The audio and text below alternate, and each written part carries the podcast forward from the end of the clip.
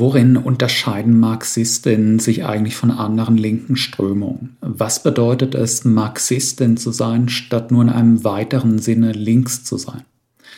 Zur Klärung dessen, was die Grundzüge des Marxismus sind, was Marxistin von anderen Linken unterscheidet, habe ich ein paar Gedanken skizziert in sieben Punkten zu für den Marxismus konstitutiven Grundthesen.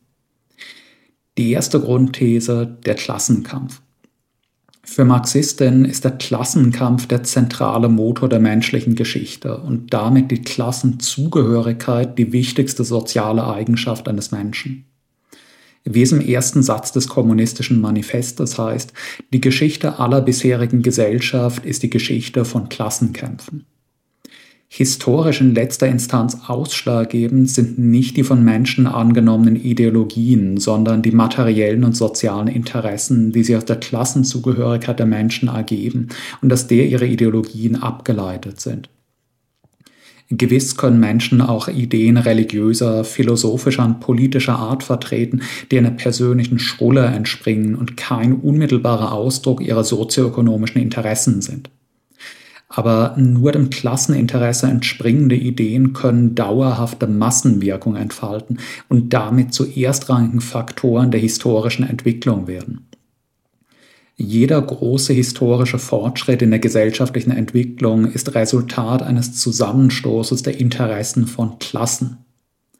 Aber halten wir kurz inne. Was ist eigentlich eine Klasse?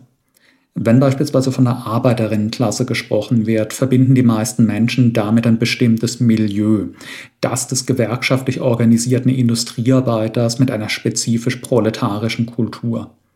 Aber der Begriff der Klasse ist kein kultureller, sondern ein ökonomischer Begriff. Die Klassenzugehörigkeit ist definiert durch die Stellung, die man im Produktionsprozess einnimmt unabhängig davon, welchen Lebensstil man führt, welche Ideologie man vertritt und welche kulturellen Vorlieben und Abneigungen man hat. Friedrich Engels hat einmal geschrieben, Wodurch aber entstehen und bestehen wieder diese Klassen? Durch die jedesmaligen materiellen Bedingungen, unter denen die Gesellschaft zu einer gegebenen Zeit ihren Lebensunterhalt produziert und austauscht.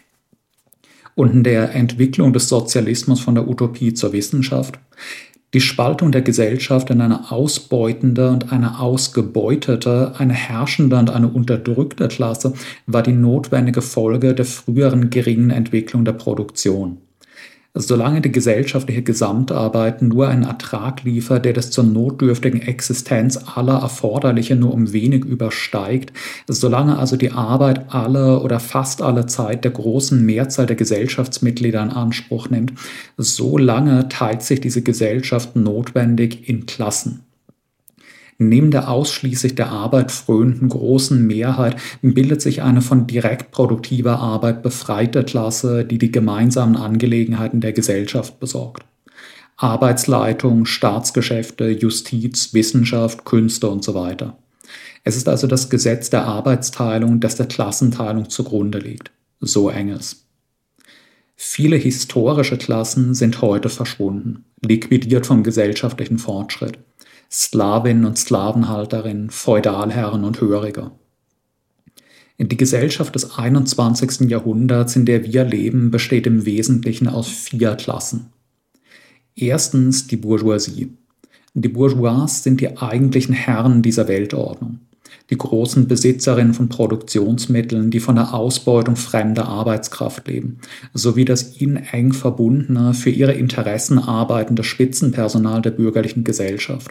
Minister und Staatssekretäre, Besitzerinnen großer bürgerlicher Medien und alle, die über ein so gewaltiges Vermögen verfügen, dass sie durch das Gewicht dieses Vermögens bedeutende gesellschaftliche Macht ausüben.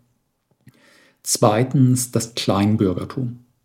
Kleinbürgerinnen sind zunächst einmal Besitzerinnen von Produktionsmitteln in kleinem Maßstab.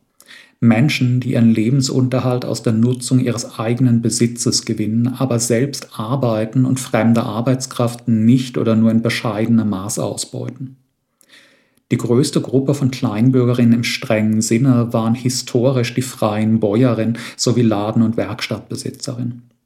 Beide Gruppen sind in entwickelten Ländern fast vollständig verschwunden, von der Konkurrenz der Bourgeoisie verschlungen und überwiegend ins Proletariat hinabgedrückt. Darüber hinaus kann man zum Kleinbürgertum das ideologische und administrative Personal der Bourgeoisie und ihres Staates rechnen, dessen Aufgabe unmittelbar im Einsatz für die bürgerliche Klassenherrschaft besteht.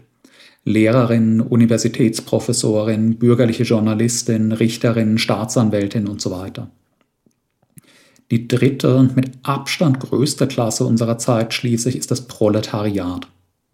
Die riesige Masse derjenigen, die für ihren Lebensunterhalt gezwungen sind, als Lohnarbeiterinnen ihre Arbeitskraft zu verkaufen mit abhängigen Familienmitgliedern und verrenteten ehemaligen Lohnarbeiterinnen macht diese Klasse heute in jedem entwickelten Land etwa 80 bis 90 Prozent der Bevölkerung aus. Ernest Mandel schlug vor, diejenigen Lohnarbeiterinnen, deren Einkommen so hoch ist, dass sie sich durch Ersparnisse vom Zwang zum Verkauf ihrer Arbeitskraft dauerhaft befreien oder ihn zumindest erheblich lindern können, nicht zum Proletariat, sondern zum Kleinbürgertum zu zählen. Aber auch mit dieser Einschränkung bildet das Proletariat heute überall die überwältigende Mehrheit der Bevölkerung. Als vierte Klasse steht unter dem Proletariat das Subproletariat, das Marx etwas hämisch als Lumpenproletariat bezeichnet hat.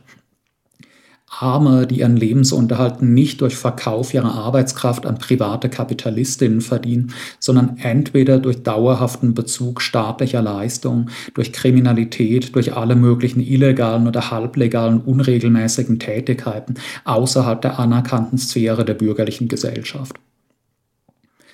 Unter diesen vier modernen Klassen sind die Bourgeoisie und das Proletariat die beiden bestimmten Hauptklassen.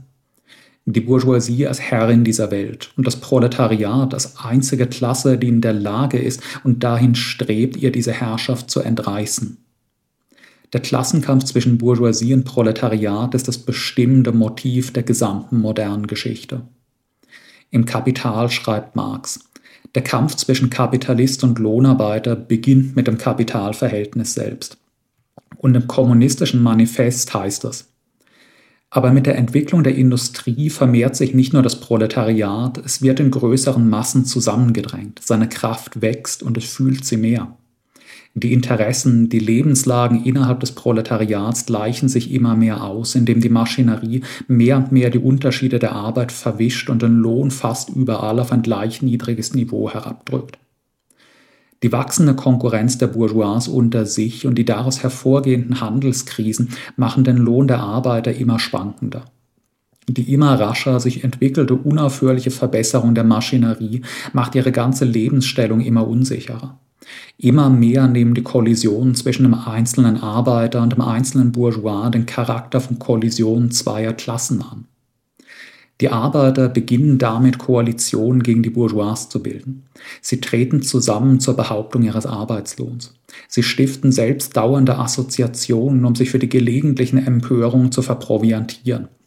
Stellenweise bricht der Kampf in Ermöten aus. Von Zeit zu Zeit siegen die Arbeiter, aber nur vorübergehend. Das eigentliche Resultat ihrer Kämpfe ist nicht der unmittelbare Erfolg, sondern die immer weiter um sich greifende Vereinigung der Arbeiter. Sie wird befördert durch die wachsenden Kommunikationsmittel, die von der großen Industrie erzeugt werden und die Arbeiter der verschiedenen Lokalitäten miteinander in Verbindung setzen. Es bedarf aber bloß der Verbindung, um die vielen Lokalkämpfe von überall gleichem Charakter zu einem nationalen, zu einem Klassenkampfe zu zentralisieren. Zweitens, Primat des Proletariats. Wenn Marxistinnen die Arbeiterinnenklasse in den Mittelpunkt ihrer Agitation stellen, dann ist das weder eine Marotte noch eine Idealisierung. Arbeiterinnen sind nicht per se tugendhafte, bessere Menschen als die Mitglieder anderer Klassen. Und Arbeiterinnen sind auch nicht automatisch Revolutionäre oder auch nur Sympathisantinnen des Kommunismus.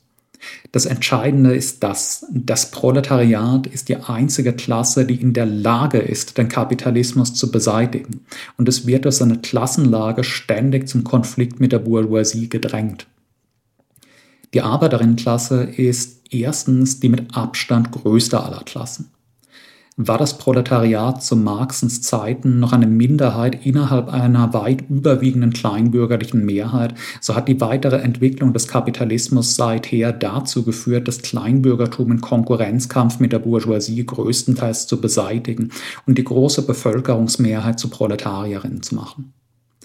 Heute sind, wie gesagt, in entwickelten Ländern wenigstens 80 bis 90 Prozent der Bevölkerung Proletarierinnen im weiteren Sinne. Das Proletariat hat zweitens alle ökonomische Macht in seiner Hand. Die unproduktive, von der Ausbeutung fremder Arbeitskraft lebende Bourgeoisie ist nichts ohne das Proletariat. Das Proletariat hingegen ist auch ohne Bourgeoisie alles. In dem Moment, in dem das Proletariat der Bourgeoisie den Gehorsam verweigert, ist die bürgerliche Klassenherrschaft beendet. Keine Polizei und keine Armee der Welt kann die einig handelnde Arbeiterinnenklasse besiegen. Und das Proletariat wird drittens durch seine Klassenlage ständig zum Konflikt mit der Bourgeoisie gedrängt. Drittens. Der Marxismus ist revolutionär. Der Marxismus verwirft die Vorstellung, es sei ein friedlicher, evolutionärer Übergang vom Kapitalismus zum Sozialismus möglich.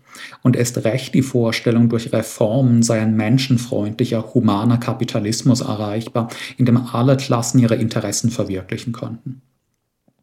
Die Interessen von Bourgeoisie und Proletariat sind diametral entgegengesetzt und müssen notwendig ständig miteinander kollidieren.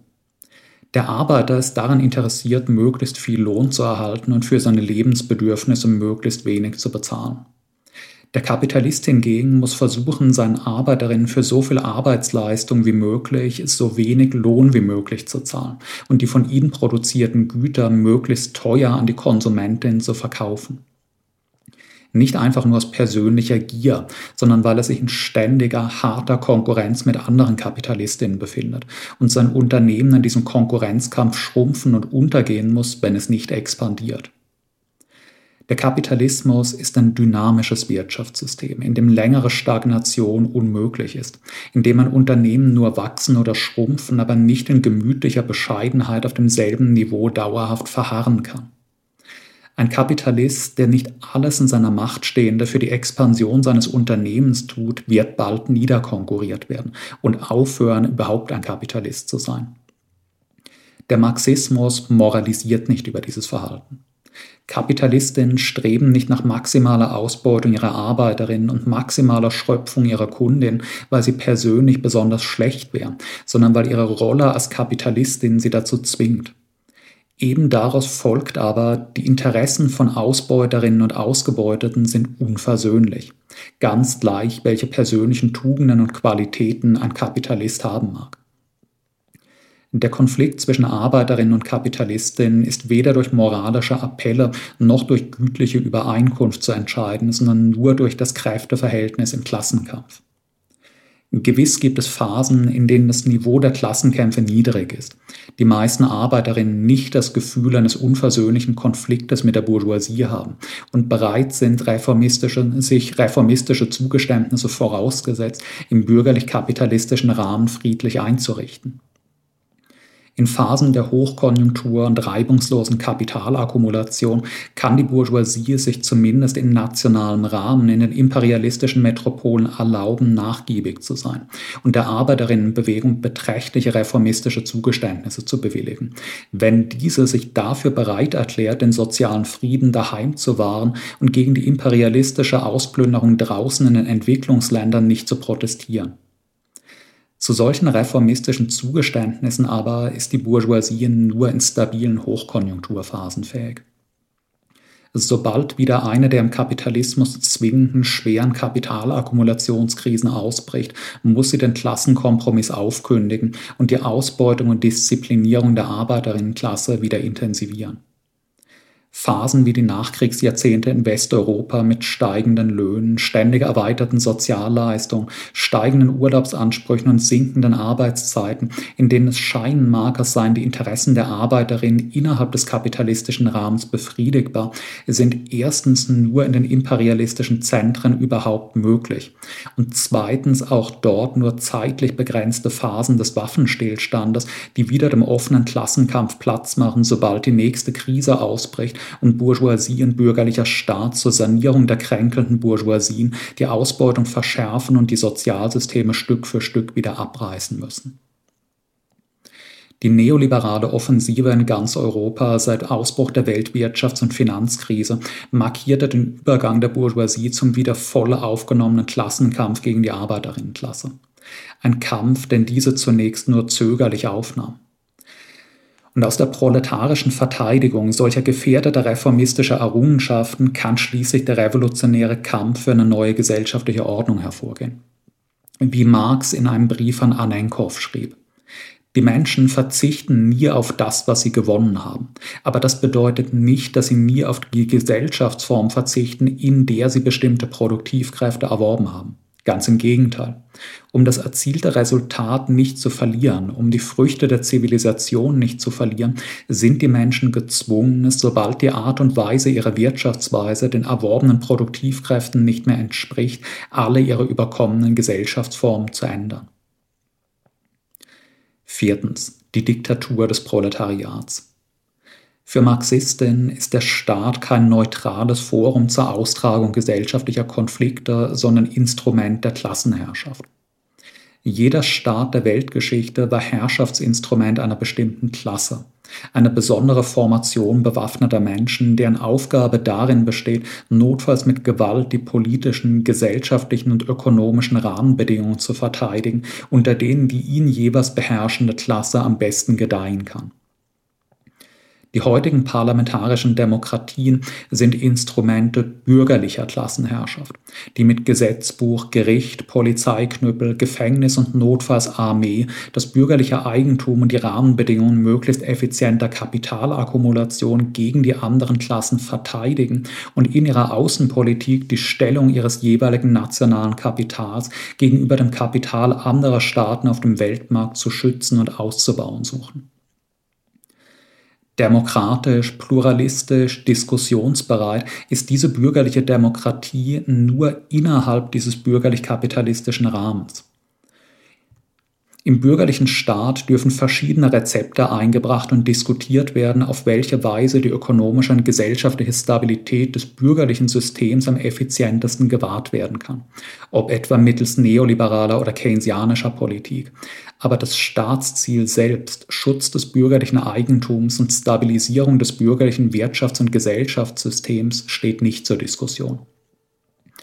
In der 1891er Einleitung zu Marxens Bürgerkrieg in Frankreich schreibt Friedrich Engels Folgendes. In Wirklichkeit aber ist der Staat nichts als eine Maschine zur Unterdrückung einer Klasse durch eine andere, und zwar in der demokratischen Republik nicht minder als in der Monarchie und im besten Fall ein Übel, das dem im Kampf um die Klassenherrschaft siegreichen Proletariat vererbt wird und dessen schlimmsten Seiten es ebenso wenig wie die Kommune umhin können wird, sofort möglichst zu beschneiden, bis ein in neuen freien Gesellschaftszuständen herangewachsenes Geschlecht imstande sein wird, den ganzen Staatsplunder von sich abzutun. So Engels den Kapitalismus zu überwinden und den Sozialismus aufzubauen, ist im Rahmen des bürgerlichen Staates unmöglich. Das ist nur möglich, indem die Massen ihn auf revolutionäre Weise zerstören und an seiner Stadt etwas anderes aufbauen. Marxistinnen lehnen es nicht ab, im bürgerlichen Parlament zu arbeiten. Einerseits als massenwirksame Agitationsbühne für sozialistische Forderungen, andererseits zur Unterstützung reformistischer Verbesserungen für die Arbeiterinnenklasse in nicht revolutionären Phasen aber sie bilden sich nicht ein, ihre langfristigen Ziele seien innerhalb dieses Rahmens realisierbar. Stattdessen streben sie die proletarische Revolution an und die anschließende Aufrichtung der Diktatur des Proletariats. Dabei vertreten sie keinen Putschismus. Die sozialistische Revolution ist nur möglich, wenn die Massen selbst sie wollen und durchführen. Engels schreibt in den Grundsätzen des Kommunismus. Die Kommunisten wissen nur zu gut, dass alle Verschwörungen nicht nur nutzlos, sondern sogar schädlich sind. Sie wissen zu gut, dass Revolutionen nicht absichtlich und willkürlich gemacht werden, sondern dass sie überall und zu jeder Zeit die notwendigen Folge von Umständen waren, welche von dem Willen und der Leitung einzelner Parteien und ganzer Klassen durchaus unabhängig sind. Und in Revolution und Bürgerkrieg in Deutschland die Zeiten jenes Aberglaubens der Revolution auf die Bösartigkeit einer Handvoll Agitatoren zurückführt, sind längst vorüber. Alle Welt weiß heutzutage, dass jeder revolutionären Erschütterung ein gesellschaftliches Bedürfnis zugrunde liegen muss, dessen Befriedigung durch überlebte Einrichtungen verhindert wird. Das Bedürfnis mag noch so dringend, so allgemein empfunden werden, um einen unmittelbaren Erfolg zu sichern. Aber jeder Versuch einer gewaltsamen Unterdrückung wird es nur immer stärker hervortreten lassen, bis es seine Fesseln zerbricht.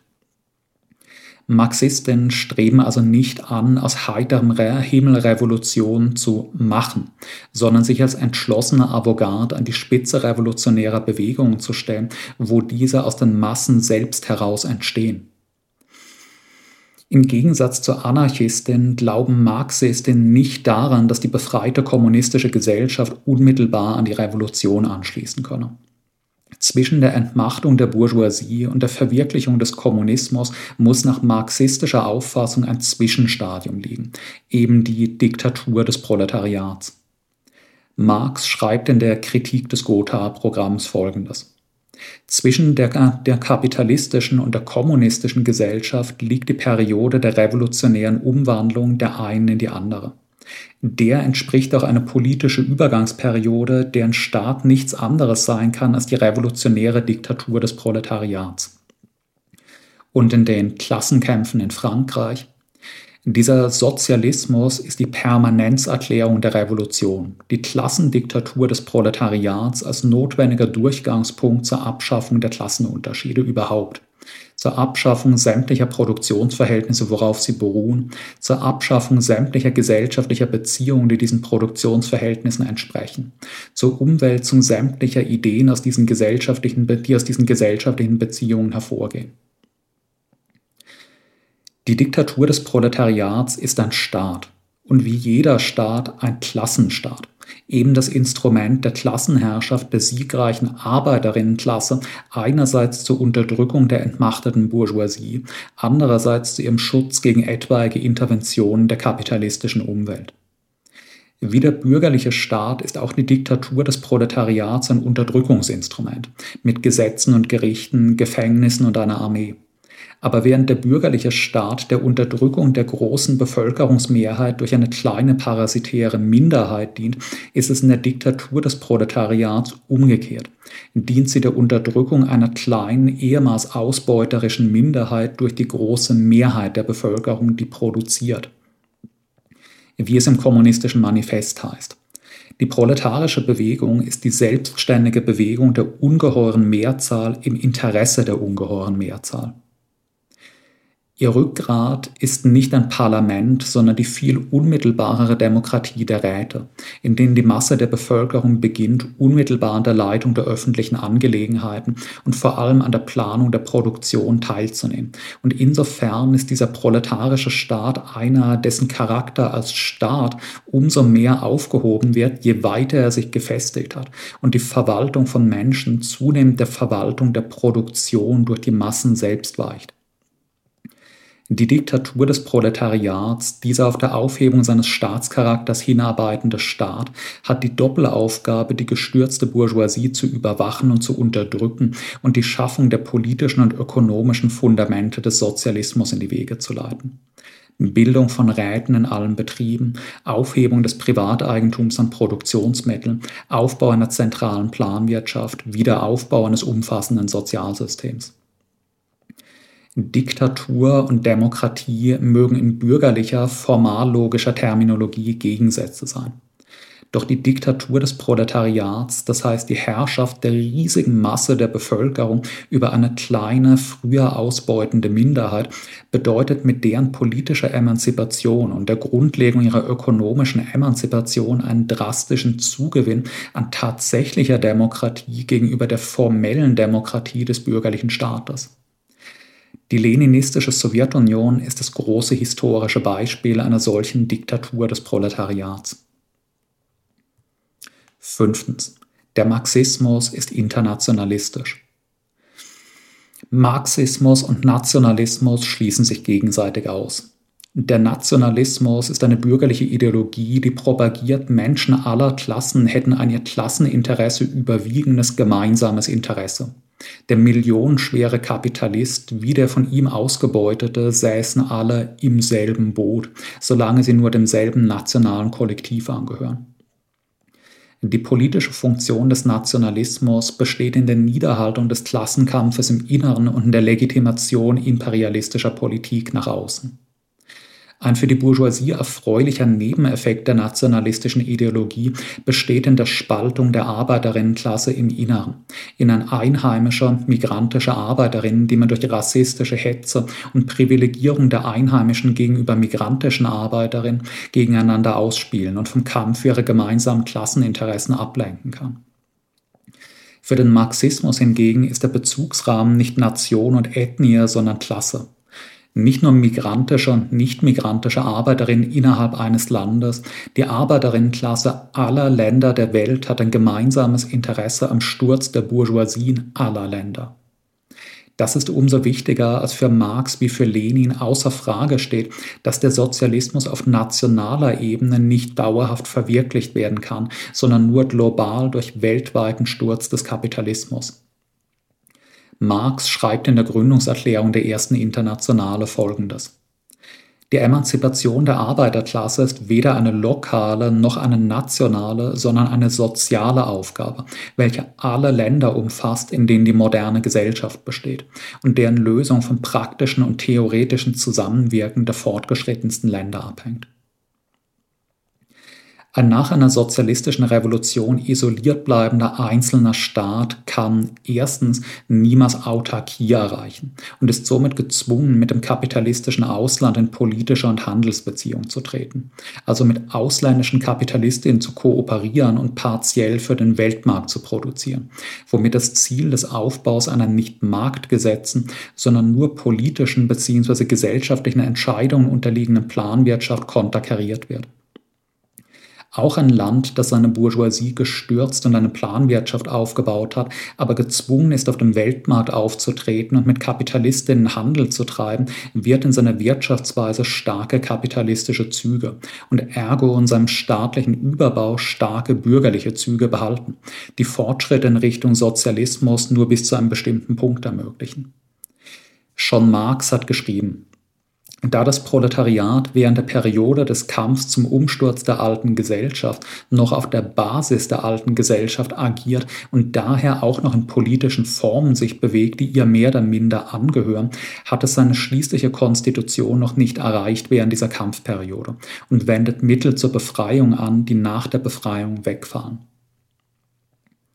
Den bolschewistischen Köpfen der jungen sowjetischen Diktatur des Proletariats war das völlig klar.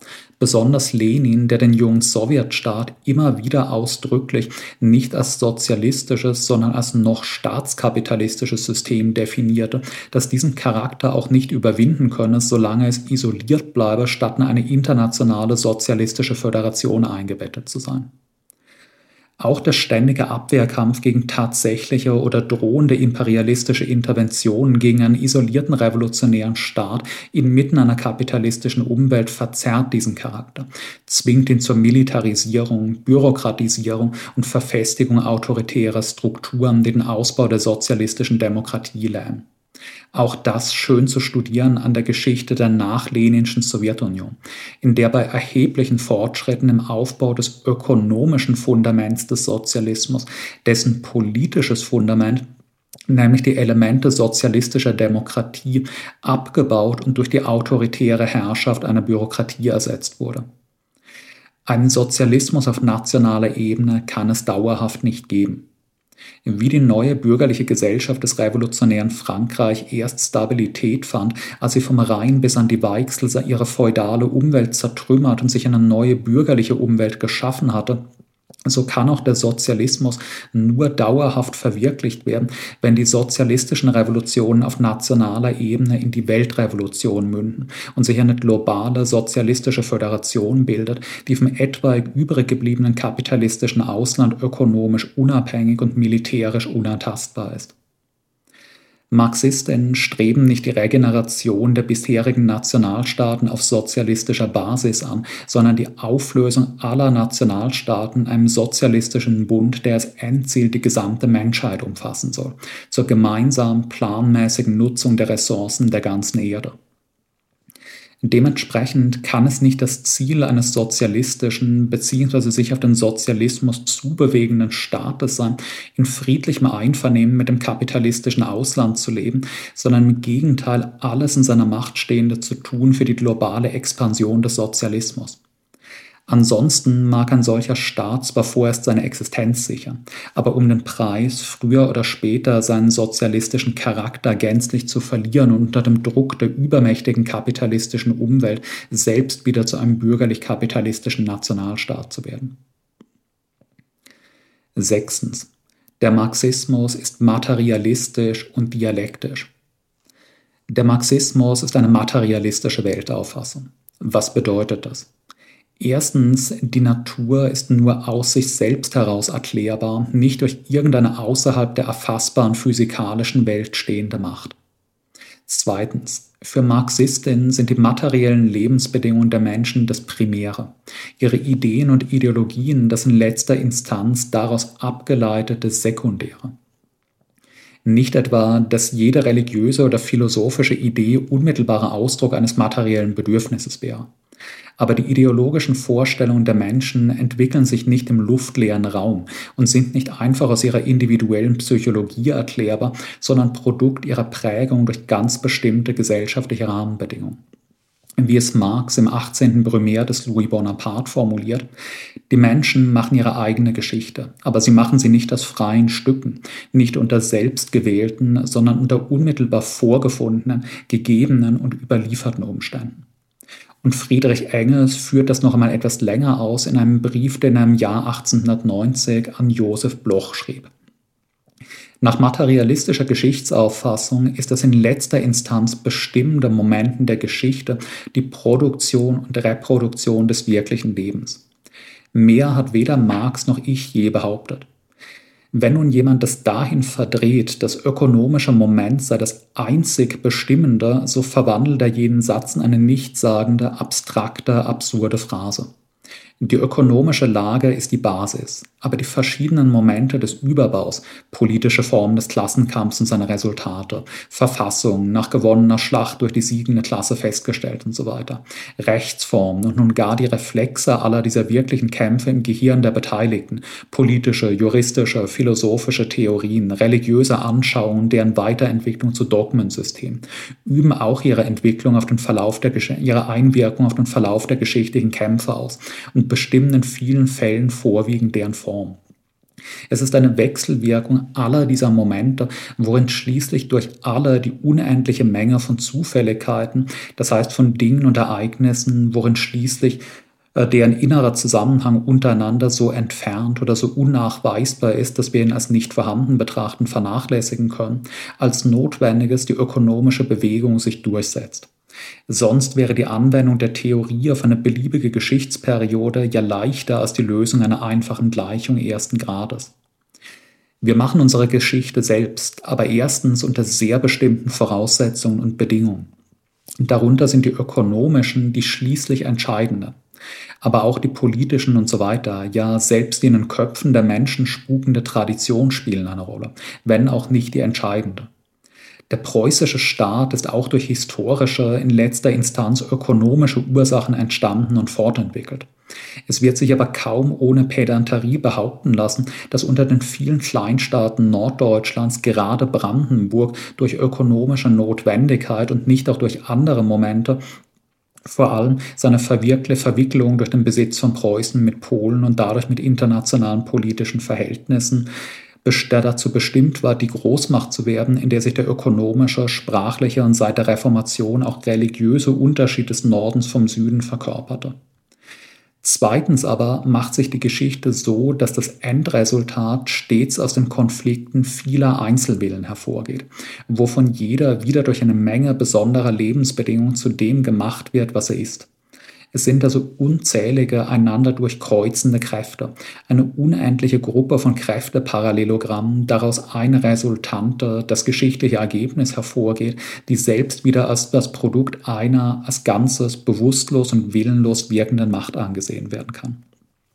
Denn was jeder Einzelne will, wird von jedem anderen verhindert. Und was herauskommt, ist etwas, das keiner gewollt hat.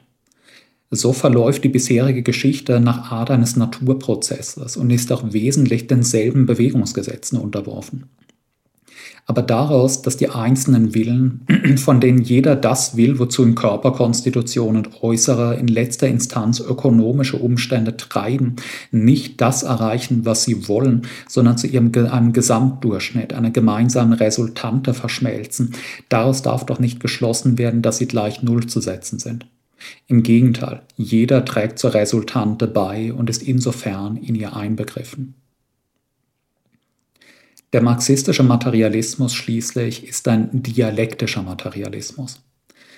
Das heißt, er sucht nicht nach einem metaphysischen Ding an sich, nach einem eigentlichen Wesen einer Sache, sondern betrachtet die Erscheinung der Natur wie der menschlichen Gesellschaft als in ständiger Verwandlung und Bewegung befindlich und als nur in dieser ihrer Verwandlung und Bewegung begreiflich. Weder natürliche noch gesellschaftliche Phänomene erreichen jemals einen dauerhaften, endgültigen Zustand, in dem sie schließlich zu sich selbst, zu ihrem keinen weiteren Wandlungen mehr unterliegenden wahren Wesen finden würden, das man nun in Ruhe studieren könne. Nicht als einer statischen Betrachtung dessen, was eine Sache zu einem bestimmten Zeitpunkt gerade ist, sondern nur durch Analyse der Entwicklungstendenz ihrer Bewegung kann man diese Sache verstehen wie Engels im Antidüring schreibt. Die Dialektik ist aber weiter nichts als die Wissenschaft von den allgemeinen Bewegungs- und Entwicklungsgesetzen der Natur, der Menschengesellschaft und des Denkens. Und zum Unterschied zwischen dem klassischen Materialismus der Aufklärer des 18. Jahrhunderts und dem dialektischen Materialismus schreibt Engels, wie die Mathematik der veränderlichen sich zu der der unveränderlichen Größen verhält, so verhält sich überhaupt dialektisches Denken zum metaphysischen. Siebtens. Der Marxismus ist kein abstraktes philosophisches System, sondern ein Instrument des revolutionären Kampfes. Das von Marx und Engels begründete Gebäude der marxistischen Theorie ist Wirtschaftswissenschaft, ist Geschichtsinterpretation, ist Naturphilosophie, ist Soziologie, aber nichts davon allein und nichts davon als Selbstzweck. Wenn Marx und Engels darüber schreiben, wie sich Löhne und Preise ergeben, wie Staat und Klassen entstanden sind, was Dialektik in Natur und menschlicher Gesellschaft bedeutet, dann nicht aus einem abstrakten, spekulativ-philosophischen Interesse heraus, sondern als theoretische Begründung des proletarischen Befreiungskampfes. Der Marxismus ist keine kontemplative Weltbetrachtung für Studierstube und Hörsaal. Er ist theoretische Waffe im Kampf für die sozialistische Revolution.